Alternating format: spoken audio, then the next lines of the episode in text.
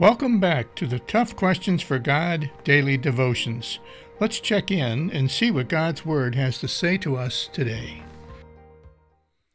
In the book of Galatians, chapter 2, uh, more wonderful words for us to kind of consider throughout the day today.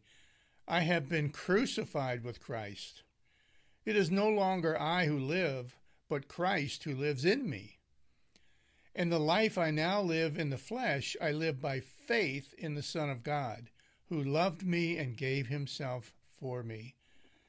When you truly accept Jesus and his sacrifice, and you accept him as, as the truth, the way, and the life, and that no one else can lead you back to the Father, when you accept Jesus in that way, you know what? You are no longer who you used to be.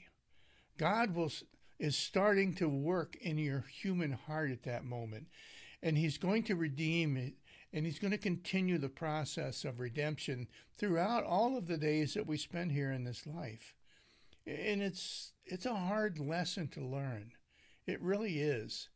But to be crucified with Christ means that I trust wholeheartedly in the sacrifice that Jesus came here 2,000 years ago to make for you and for me. And you know what, friends? I believe it. And I know that in my own heart, I have been crucified with Jesus. And it's not me any longer that lives, but it's me living through the very life that Jesus has, has given me again. Sometimes the scripture talks about rebirth or being born again. That's what it means.